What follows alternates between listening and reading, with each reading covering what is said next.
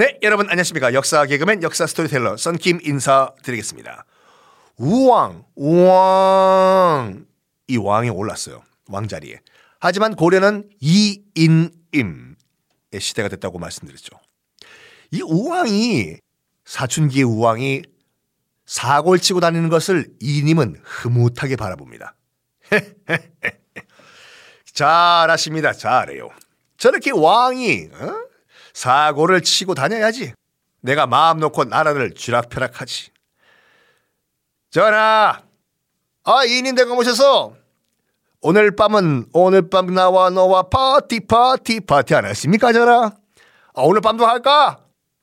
하셔야죠. 여봐라. 지금 우리 전하께서 오늘 밤 파티 파티를 원하신다고 한다. 소 한 마리 잡아라. 이런 식으로 계속 놀라고 부추겨요. 이님은. 왜냐면 왕이 국정에서 신경을 꺼야지 자기가 이 나라를 쥐락펴락하기 때문에 이거를 가만히 보면서 못마땅하던 사람이 한 명 있었습니다. 못마땅한 정도가 아니라 왕한테 찾아가 가지고 울면서 매일매일 하소원을 해요. 전하 이러시면 안 됩니다. 전하 정신 차리십시오. 전하 라고 매일매일 읍소를 했던 사람이 누구냐? 바로 최영 장군이었습니다. 고려 최고의 명장 최영 장군. 많은 분들은 황금보기를 돌같이 하라라고 하셨던 장군을 알고 있는데 조금만 제가 그 역사적 오류를 짚어드리면 그 말은 최영 장군의 아버지가 한 말이에요. 그 집 가훈이에요. 최영 장군 아버지가 돌아가시기 전에 어린 최영을 놔두고 그 말을 한 거예요. 야, 얘들아. 이 집안의 가훈은 황금보기를 돌같이 하라. 그래서 최영 장군은 그걸 가훈으로 삼고 살았거든요. 하여간 그 최영 장군이 매일매일 찾아와가지고 우왕한테 읍소를 해요. 눈물로. 전하! 정신 차리십시오, 전하!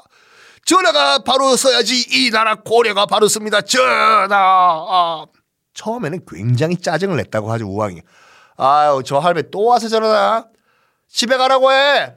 할배! 집에 가쇼! 집에 가서 황금보기를 돌같이 하셔! 전하! 그 다음날 또 찾아오고 또 찾아오고 전하! 아 진짜 집에 공중전화 한대 내달라 진짜. 근데 이 우왕도 정말 멍청했던 것이 아닌 게 가만히 곰곰이 자다가 생각을 해봐요. 가만히 있어봐. 저기 지금 이님이라는 인간은 내가 왕이기 때문에 나를 이렇게 잘 대해주는 거잖아. 만약에 존재에 쓸모가 없으면 바로 내칠 수 있는 존재가 나잖아. 그런 반면에 좀 최영 장군은 물론 나를 귀찮게 하지만 응? 진짜로 내가 어려울 때 나를 도와줄 수 있는 사람은 최영 장군밖에 없는 것 같아. 진심이 느껴져. 라고 우왕이 느껴요. 그건 정말 잘한 것 같아. 그래가지고 어느 날 최영 장군을 부릅니다. 누구냐? 최영입니다요. 뜨그둥. 앉으시오, 최영 장군. 전하, 저를 왜 부르셨습니까, 전하? 최영 장군, 사실 요즘 나도 느끼고 있어. 이 나라가 솔직히 내 나라가 아니잖소? 이님 대감의 나라잖소? 최영 장군, 나 한 번만 도와주시오. 전하, 제가 어떻게 도와드릴까요, 전하?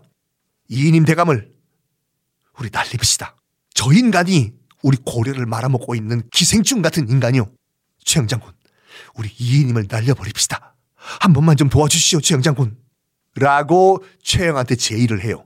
이님을 날리자고. 여기에 최영 장군이 굉장히 고민을 했다고 하죠. 어찌됐거나 최영 장군도 알죠, 지금. 저 이님, 저 인간이 고려를 다 말아먹고 있다는 걸. 하지만 정상적인 절차에 따라서 사람을 날려버려야지 최영 장군은 고민에 고민을 합니다. 우야코, 내가 어쩌지? 어쩌을까이? 아, 이걸 어쩌을까야? 하다가 결정을 내립니다. 저 이님이 없어져야지 지금 우왕이 왕 같은 노릇을 할 것이다. 왕을 왕으로 만들자. 라고 해서 실권자인 이 이님을 날려버리기로 합니다. 마침 그때 이 이님이 몸살, 감기 몸살이 나가지고 약간 병가를 내고 집에 쉬던 때였어요. 이때 마음만 먹으면 누구든지 날릴 수 있었던 군사력을 갖고 있던 사람이 최영이었거든요. 그 최영이 군사를 이끌고 지금 집에서 쉬고 있던 이님 집을 덮쳐버립니다. 역적 이님 나와라 이놈! 우당탕 공탕 공탕 공탕 우당탕 탕탕 탕 아니 최 장군 왜 이러셔? 최영 장군 왜 이러시오? 역적을 끌어내라! 끌려 나오는 이인임. 이인임은 바로 유배를 떠나게 되고 그리고 이인임의 딸, 부인, 첩들은 다 모조리 노비로 끌려가요. 그리고 이인임의 아들들, 아들들은 다 임진강의 고기밥이 되도록 던져져 집니다. 개경 바로 앞이 임진강이기 때문에 조선 같은 경우는 한강이 되겠죠. 일순간 전광석화 같이 일이 처리가 돼요. 설마 이님도 이님도 최영이 저렇게 전광석화 같이 자기를 날려버릴 줄 꿈도 몰랐을걸요. 어쨌든 당시 고려 최고의 집권자였던 이 이님은 이렇게 한순간에 빠이빠이가 되고 맙니다. 지금부터는 최영과 우왕의 시대가 되는 것이요. 근데 빰빰 그 최영이 장군 바로 뒤에 부장이 한 명 서 있네요. 그 최영 장군이 사수고 뒤에 또 부사수가 있을 거 아니에요. 부사수가 누구였냐면 바로 이성계였습니다.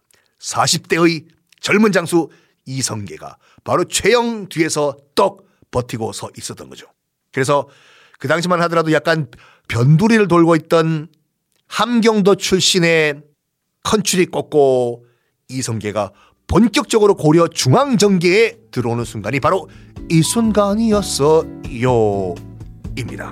자, 본격적으로 중앙정계에 진출한 이성계는 어떤 식으로 권력을 잡게 되는지 다음 시간에 공개하겠습니다.